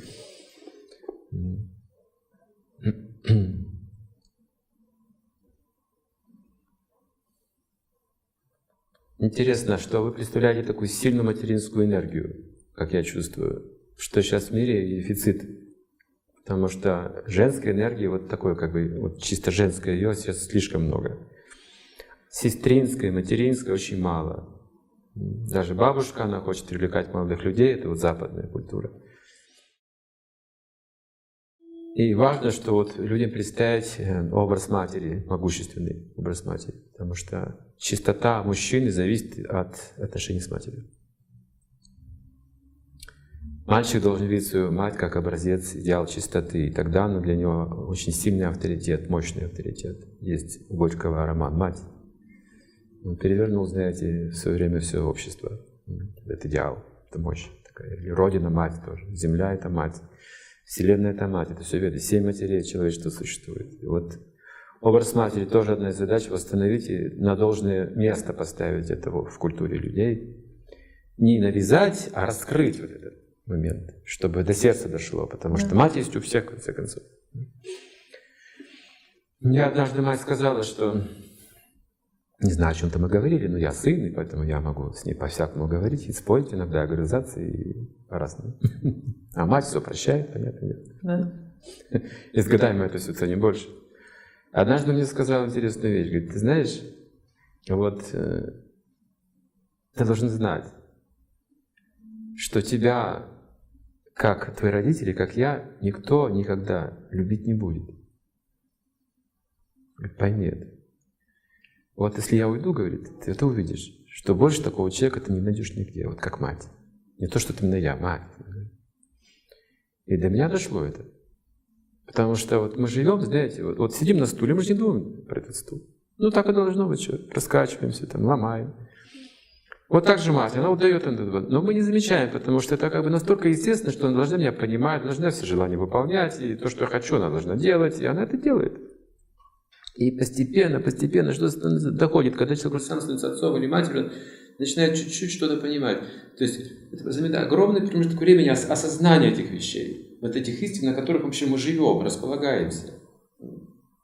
как в сказке Ершова, вот он, город там, деревня там какая-то, землю пашут. На, на ките все это. Кит там а сверху там вот они живут, оказывается. Вот так же мы. Вот мы в мире Бога, все дано нам. И мать, и отец, и то, и другое, и знания. И мы тут располагаемся, и мы начинаем заниматься какой-то ерундой. Я думаю, что люди просто не осмысливают многие вещи долгое время. А когда осмыслят, как вы говорите, уже поздно, уже умирать пора. А смысла раньше не видел никакого. А смысл, как мне сказала однажды сестра, говорит, нас э, воспитывали в школе на высшее образование, нацеливали все преподаватели в то время, потому что учиться, учиться, учиться был лозунг того времени. Ленин, помните, по всем городам, везде было написано это.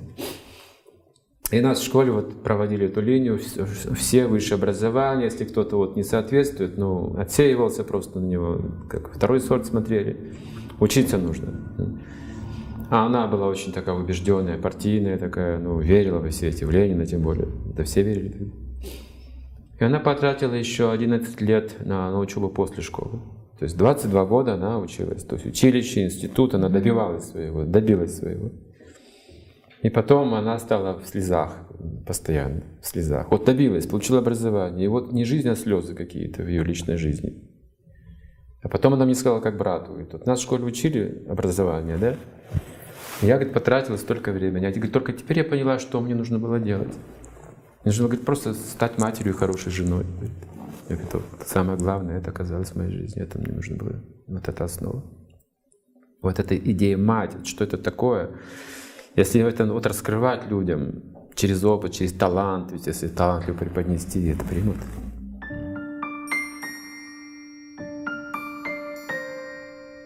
Вот прежде всего нужно осознать положение матери, отца и вот этой связи духовной. Вот это и есть религия. Вот. В семье это есть как бы вот хранилище религии, этих самых чистых отношений, бескорыстных. Принцип семьи, он распространяется на все общество. Вот это развитие.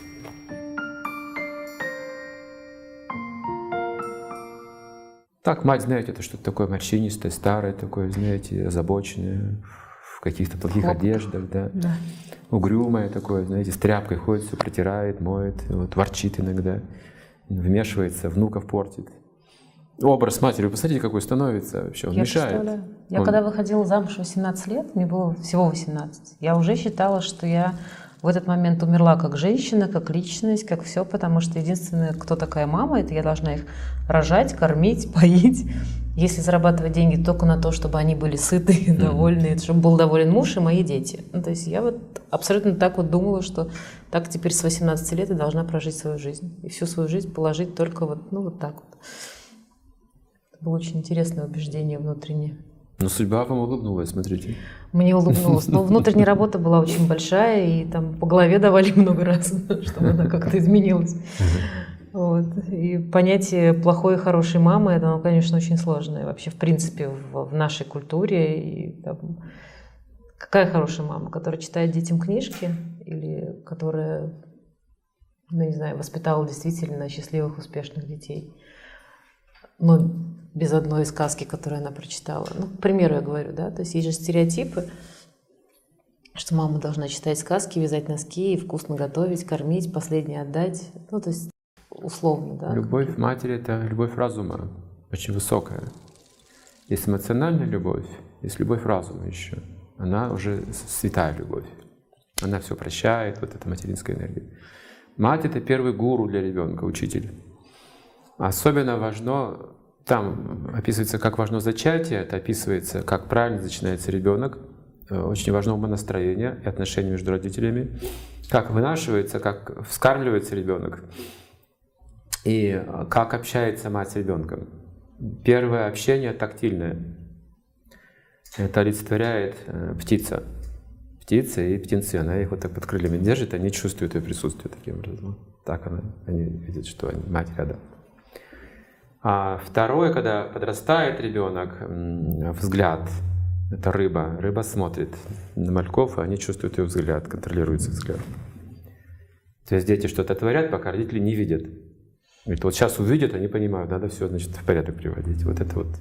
А уже когда ребенок э, достиг самостоятельности, взрослый уже, это черепаха, мысленно, он помнит наставления, традицию. То есть те ценности, которые вкладывались в сердце. с песнями, со сказками, с притчами, с этой любовью, с касанием, не знаю, взглядом, разум матери, именно разум и чистота. Потому что э, если мать чистая, э, каждый ее ребенок, сын, это будет герой. Вот то, о чем мы говорили. Способен будет на жертву большую. Ради матери он может сделать многое, мальчишка. Также, если мать есть, то и Родина есть. Автоматически это. То и ради Родины он тоже будет сильный человек, ради полного целого. Если нет ни матери, ни Родины, ни Бога, ну что это, он тогда пойдет просто деньги воровать куда-нибудь. Каким-то образом. Вот провели, значит, э, опрос на, на побережье Черного моря, школы.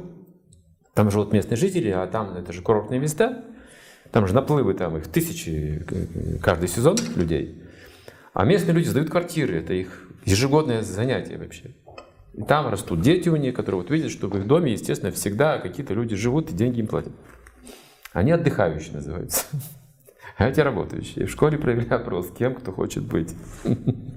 Знаете, 90% с лишним сказали, я хочу быть отдыхающим.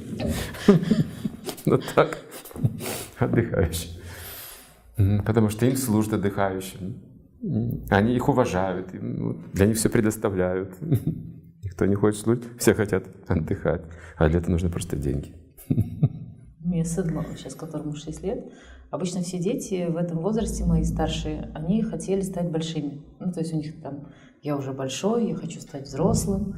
Уже. А, а сейчас наш шестилетний сказал, мам, я что-то подумал, мне кажется, совершенно невыгодно стать взрослым.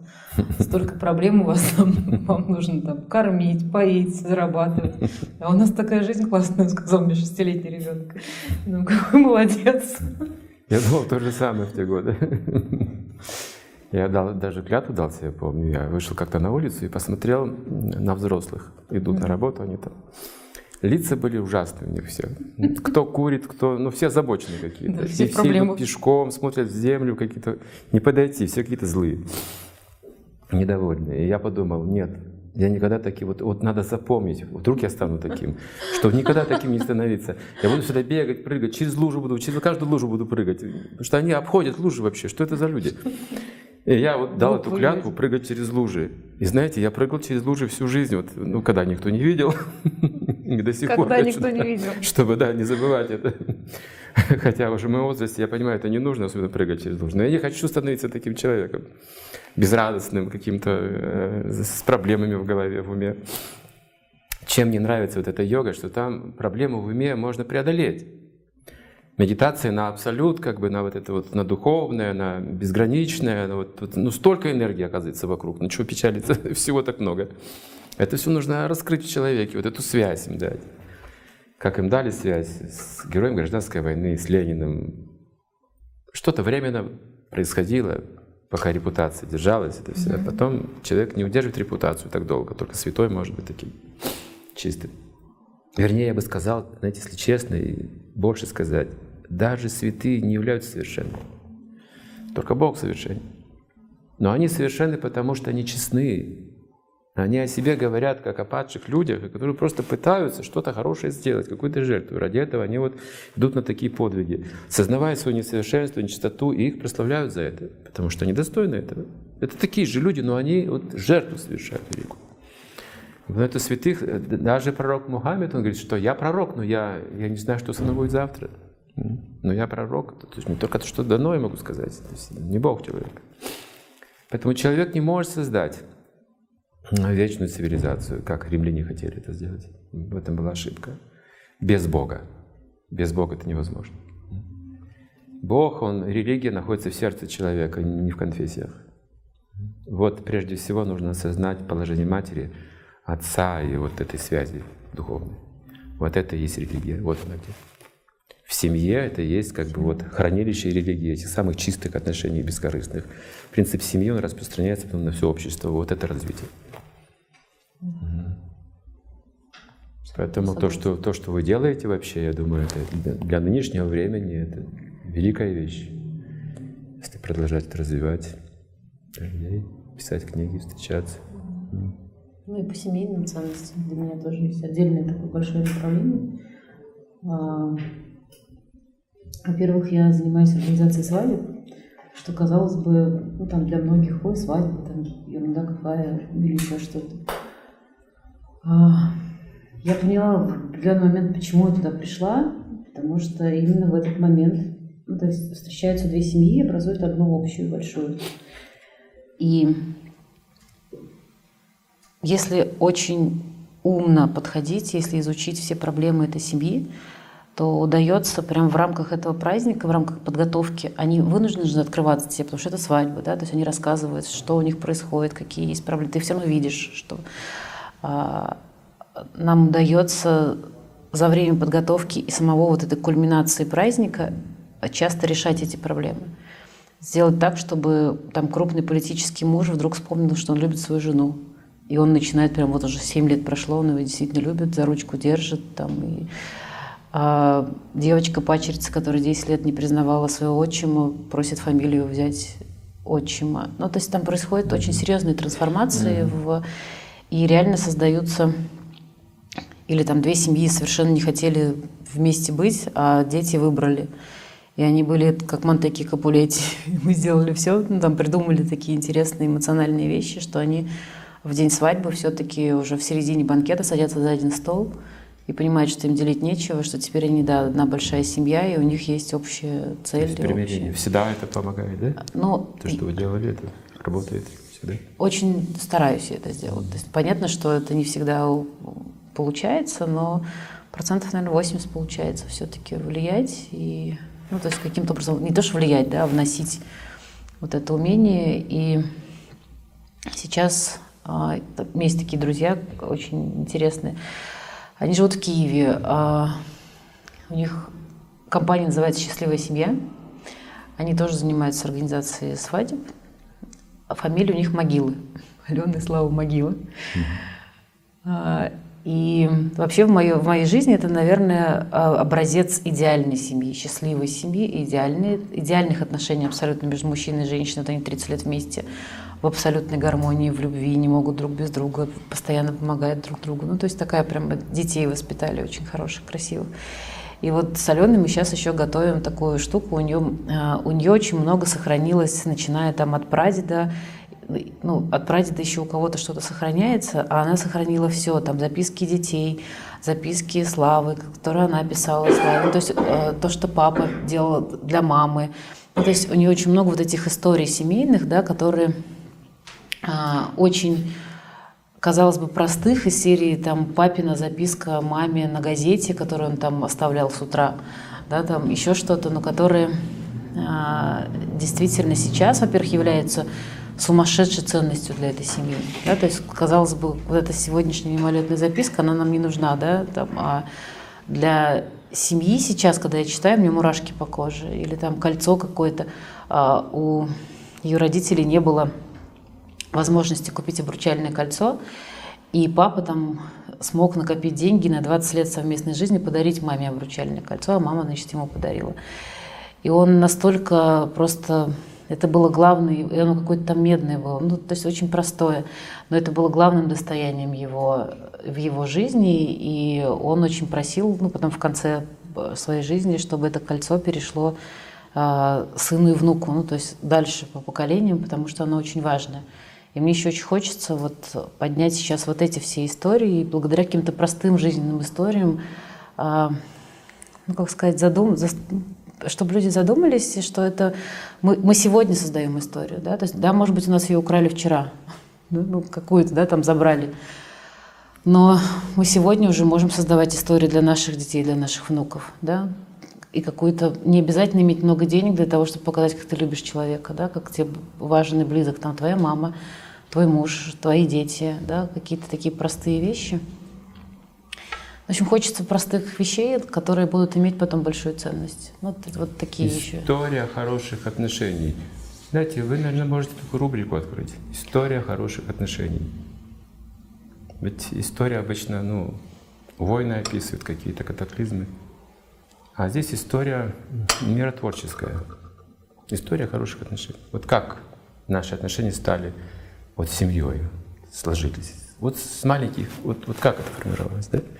И как семья разрушает. Тоже с маленьких плохих вещей начинается. История из плохих отношений, история хороших отношений.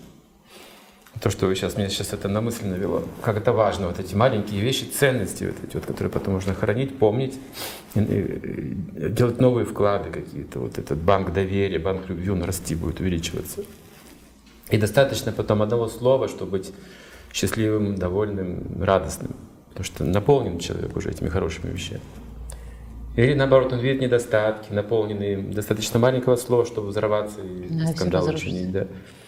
Вот эта история хороших отношений, это можно показывать какие-то короткометражные сюжеты, даже целые сериалы могут потом образовываться, вдохновляющие людей на маленькие хорошие вещи, которые складываются в нашу жизнь потом, становятся нашей жизнью. Ну, это миротворчество. Потому что спасут же миротворцы, так Иисус говорил. Да. Еще, да, одна очень интересная вещь, которую от вас услышал сейчас. Это история хороших отношений. Да. Они очень простые, потому что люди думают какими-то сложными сооружениями в своих головах. Вот они простые, но да? не каждый это делает. Не каждый ну, это делает. Это же просто, а вот не делают. Это очень просто, да. А. Это как э, мой муж сейчас ехал, значит, э, из, ну, из одной стороны в другую машину перегонял вместе со своим братом. И брат э, из каждого города отправлял своей жене открытку. И он говорит, там типа, Равиль, ну ты что, ну отправь своей жене открытку, ей же приятно будет. Он говорит, да нет, не надо, не буду это делать. Когда они приехали, брат мне рассказал эту историю. Ну, как бы ну, все вместе, не то, что там в тихушку мне, да, мы сидим. И я говорю, ну, потом уже с Равилем разговариваю, Равиль, а почему ты мне не отправил? Ну, то есть я думал, тебе это не нужно. Казалось бы, такие вещи простые. Да? Я говорю, ну хорошо, а если бы я тебе отправила, тебе было бы приятно? Да. А чем я отличаюсь от тебя? Я точно такая же, как ты. То есть мы не делаем простые вещи хорошие, потому что что-то думаем. Нам ум может мешать, да? да? да. Мы что-то Есть думаем. ограничения. Вот, вот это тоже что написано в древних книгах, что с умом нужно разобраться, помочь человеку. Вот уже уже с пятилетнего возраста для мальчиков необходима практика контроля ума. Уже с пяти лет начинается этот процесс. Как контролировать себя, ну, чтобы стать мужчиной. Угу. Мужчина должен уметь управлять своими чувствами, иначе какой мужчина. И с пяти лет начинается этого образование для мальчиков. Для девочек другая школа, потому что другая психология, другая природа у них отличается от мальчиков и девочек. У них есть разные как бы, воспитания. И мальчик, он ограничивается постепенно больше в сладком, допустим, если ему уже там 8-9 лет, то раз в неделю сладкое ему дают только вот. Он должен сам понимать, что это хорошо. И постепенно вырастает очень сильный разум личности, который может э, не быть жертвой каких-то соблазнов. Вот представьте, мать говорит мне, иди в магазин сбегай, вот тебе деньги, принеси муки. Срочно нужна мука, я сейчас тут блины затею, например. Я вот в младших классах я бегу в магазин. Деньги есть на муку, и там на хлеб что-то еще. И, а за прилавком я вижу конфеты мои любимые, понимаете? Шоколадные. Я покупаю конфеты. Я возвращаюсь домой. По дороге все съедают. Так было не раз. То есть, видите, это неспособность контролировать чувства. То есть, как человеку самому себя обуздывать? Ну, закон есть, который устрашит его, что нельзя, накажут тебя. А лучше всего разум развить человеке разум, тогда он может уже управлять другими людьми. Вот как бы это семью, за общество. Угу. Если разум не развить, то он мало чем отличается от животного, говорит Советов. Он просто на поводу чувств идет. Сегодня у него одна жена, завтра у него другая жена, потом еще любовница, потом он то, потом он все, он обещает, не делает, он думает, говорит разные вещи. Вот такая вот получается ерунда. И вот он думает. Чтобы что-то хорошее сделать, он подумает так, чтобы не делать, понимаете? Он не уверен, нужно ли вообще хорошую вещь делать. Он сомневается в этом, потому что Смысл? он запутывает его. А разум точно знает, что это нужно делать. Мы же разум понимаем, но разум слаб, видите? А вдруг это меня унизит, если я попрошу прощения этого человека? Вот надо попросить прощения. Но ведь это же может меня унизить в его глазах. Я ниже становлюсь. Это ум говорит, это чувство. А разум говорит, ну надо, ты же совершил ошибку, ну сделай это. Но не могу, вот видите, мне трудно это сделать. Простить тоже трудно. Слабый разум. И сейчас вот психические проблемы, видите, у людей больше становится. Вот по этой причине. Что разум слабеет, и они запутываются, и они не могут делать правильные вещи, накапливается их негативный опыт постепенно. Они не справляются с ним. И в результате у них разочарование, смысла жизни нет, у них нет сил больше жить дальше, общаться с этими людьми, с этой семьей, со своей, с этим мужем или с друзьями. Все, кризис начинается. Сотнями, вы же знаете, сколько примеров таких. Вот поэтому очень важно вот это вот подростки, вот мальчики, девочки, чистота, разум, вот усвоить эти вот ценности с молоду. С молоду очень важно. Это береги честь с молоду, потому что когда они усвоят с молоду, позже только вот намекнуть на это нужно, и он вспомнит это. А если это не усвоено, и сказать об этом, он будет спорить. Я первый раз тебе это слышу вообще. Мы делали очень интересные э, а, во-первых, у меня еще есть такой э, вопрос, который меня волнует. Я пытаюсь понять, э, когда у нас из-за чего происходит вот это вот, что я хотел бегать по лужам, а потом вдруг подумал, а как на меня посмотрят? Ну, из серии, да, ну, то есть э, он же все равно происходит, да, мы сначала, вот я наблюдаю за своим ребенком маленьким, он же живет ярко, он счастлив, он если хочет чего-то, он объясняет, что он это хочет, да, то есть он не боится, у него гораздо меньше ограничений, чем у наших взрослых. И, ну, чем у нас у всех, да. И я все время думаю, как же так сделать, чтобы ну, вот, какой-то найти этот вариант, ну вот этот, этот момент и сделать, помочь людям, чтобы, ну, по крайней мере, там, на примере своего ребенка, да, вот, чтобы он прошел и остался искренним, ярким человеком, да, не потерял этого. И ездили, ездим, работаем периодически в детских лагерях, э, э, причем сначала я съездила в лагерь где были собраны талантливые э, дети, которые говорят на татарском языке. То есть, ну, лагерь по такому принципу подобран, значит, что они говорят на татарском языке, и они являются победителями Олимпиад. То есть в этот лагерь можно попасть только если ты вот Олимпиады какие-то выигрывал. Не, не потому что ты богатый, бедный, ты можешь быть и бедный, мы богатым. Но вот э, ребенок, который выиграл э, такие государственные Олимпиады. И, соответственно, там такая избранная молодежь, да, которая э, и возраст их где-то, наверное, ну, в среднем 12 лет. И мы приехали к ним, мы говорим, ребят, давайте мы снимем кино. Ну вот по вашим сценариям снимем фильмы. Какие вы хотите снять фильмы? Вот короткие ролики, там что вы хотите. Сняли очень интересные, а, там про сняли послание в будущее от них, например, они сами себе послали в будущее. Сняли благодарность родителям, очень хороший ролик. Ну, то есть такие, у них вот у десятилетних еще там 12, у них еще есть вот эти вот, ну, такие ценности, взгляд mm-hmm. какой-то чистый очень на мир. А потом поехали к студентам, которые уже где-то там первый, второй курс, и они подобраны по принципу лучшие студенты, активные, ну, то есть что-то такое. И основные интересы этих студентов были взаимоотношения между мальчиками и девочками в этот момент, потому что они самые доминирующие, да, то есть, но все равно еще были какие-то такие классные, там, например, ролик был подруги, то есть там три девочки, которые всю жизнь дружили, они сняли ролик про свою дружбу, такой очень классный. Наверное, ну, тут уже было сложнее с ценностями, потому что ключевая ценность у 90% была это вот чисто взаимоотношения мужчины и женщины сейчас, да, вот на, на стадии студенчества на третьем курсе. Вот, уже трудно было говорить там о посланиях в будущее, о родителях, о каких-то цен. Да, возраст другой. Mm-hmm.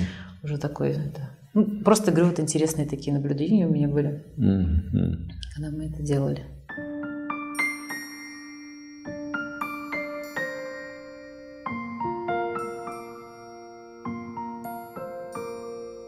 Если материальную вещь пересказывать, она искажается. А духовная, если это делать, обогащается. Материально искажается, духовно обогащается. Потому что духовное – это связь сердец. Искажения не может быть в любви. Человек достигает этой любви божественного, он уже не искажает, а обогащает. Вообще кино мне очень нравится. Вот формат съемки вот этих... Мы очень много снимаем таких роликов коротких, трех-пятиминутных, а, о семье, о личности, о, ну, там, о семье. Один из самых первых, которых мы сняли, а, это семейный портрет моей мамы. Ну, получается, во-первых, для меня было открытием, что у каждого семейный портрет разный. То есть, если я буду снимать семейный портрет про себя, там будут другие люди. Оказалось бы, что это одна семья, да, вот моя мама, вот мой брат, вот, то есть у меня все равно будет семья немножко другая, нежели семейный портрет моей мамы. А, сняли мы его в подарок маме на день рождения на фото-видео. И она думала, что мы снимаем фотографию. И задача этого ролика было несколько. То есть мне очень хотелось, э, во-первых, немножечко растопить сердце мамы, потому что, ну не сердце даже, а сердце-то у нее большое и хорошее, но она такая, она никогда мне не говорит, что она меня любит, никогда не говорит, что мной гордится, ну то есть такая советская мама, то есть она, она лучше сделает, чем скажет.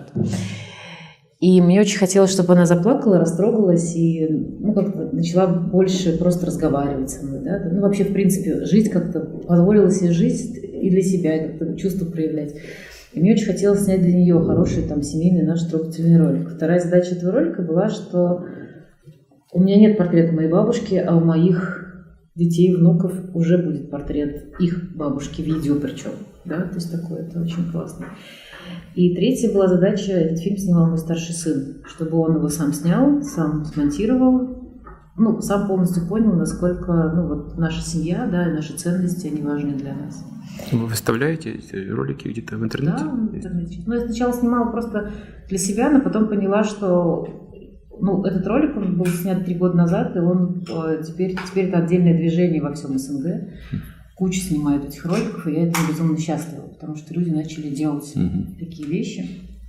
Вот, и мы сняли, мы им показали на ее день рождения, она плакала, сын проникся, мы даже победили в мире где-то с этим роликом. Ну, то есть э, это все уже не важно, важно, что создан действительно такой классный продукт, который, это как мы ходим и там читаем историю, да, смотрим портреты, сохраняем какие ценности, то на сегодня как раз вот этот видеоформат, да, он сохраняет все, что, какие мы сегодня.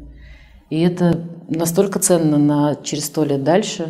Даже если ты просто снял себя сегодня, как ты гуляешь по улице и о чем ты мыслишь, да, то есть это настолько бесценный материал для наших детей и внуков. Чтобы не утерять лучшие традиции, это нужно делать, да. да. Вот и мы теперь очень много снимаем такого короткого кино. Мне кажется, в советское время не было, да, вот этих семейных традиций, никто их не поддерживал, как-то не, не фиксировал, что ли. Ну, советское нет, мы просто жили по остаточному принципу серии, то, что у нас, нас, не, не, нас не могли решить э, собираться за большим столом, ну, серии дома, да, на Пасху mm-hmm. или там на Никах, ну, на Никах, говорю, на Наурыз, ну, потому что у меня папа мусульманин, мама русская, и, ну, папа татарин, мама русская, потому что в советское время были просто татары русские, не было, атеисты же все были в то время. И мы праздновали все. У нас было Курбан Байрам, и у нас была Пасха, и, и при этом было 1 мая, 7 ноября, 8 марта, Новый год.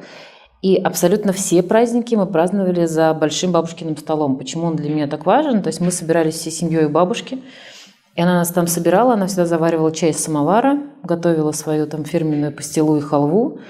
И у меня не было права, даже когда я выросла, и там 15 лет, например, да, у меня там появился там первый мальчик, мама, я пойду на 8 марта с мальчиком погулять. У нас 8 марта у бабушки, а вот 9 ты можешь пойти погулять, если хочешь. Ну, то есть у нас было все очень достаточно жестко, бабушка была тоталитарная, но с уходом бабушки все ушло все потерялось. Да, то есть нет, вот опять же, нет человека, который объединяет, да, и все, и все. И, да, старшей да. династии. И когда ушла бабушка, начали все родственники делить ее, пилить квартиру, которая до сих пор не распиленная, ну и все, что было. Mm-hmm. И я просила одного, оставьте мне стол. Говорю, дайте мне просто вот бабушкин этот стол деревянный, он мне очень нужен. Мне его не дали, спрятали его в сарае там, ну, у бабушки, те, кто там живут. Ну, мы сейчас в прекрасных отношениях, то есть мы, слава богу, не, не, поссорились. Но когда уже я до канала лет через 8 сказала, все-таки отдайте, они открыли сарай, а оказалось, что у сарая задняя стенка снесена, и с той стороны все вынесено из этого сарая. Mm. И я думаю, что это вообще были какие-нибудь там, я не знаю, бомжи на костер. Mm. И стол, наверное, ушел туда. Mm-hmm. И вот получается, что для меня это великая семейная реликвия, ее просто нет. Ну, то есть просто не существует сейчас. Ну, у вас сейчас другой стол, видите, у вас другой стол. стол больше. Ну, понятно, что придется... Он воплотился по-другому просто. Да, придется стол большой накрывать. Ну, и эти истории, да, они делают, мы же делаем свои выводы и как-то движемся благодаря таким историям. Угу. Может быть, если бы он был, я бы за ним села и сидела бы у себя в Казани чай, наливала своей семье и больше никуда бы не пошла. Мы же как бы должны совершенствовать то, что мы получили от старших, вкладывать что-то еще хорошее. Да. Бедок есть пример, что когда плод манго попробует, поклюет попугай, угу. он еще слаще становится. Да? Вот. И духовное знание, когда передается, оно становится слаще, слаще, слаще. Лучше, лучше, лучше. Каждый вкладывает свой еще опыт туда. Добавляет что-то. Оно таким образом становится еще более привлекательным. Если материальную вещь пересказывать, она искажается. А духовная, если это делать, обогащается. Материально искажается, духовно обогащается. Потому что духовное — это связь сердец. Искажения не может быть в любви. Человек достигает этой любви божественной, он уже не искажает, а обогащает тоже. Ну что ж, спасибо Спасибо вам. большое. Да, взаимно. Это очень важная тема, интересная.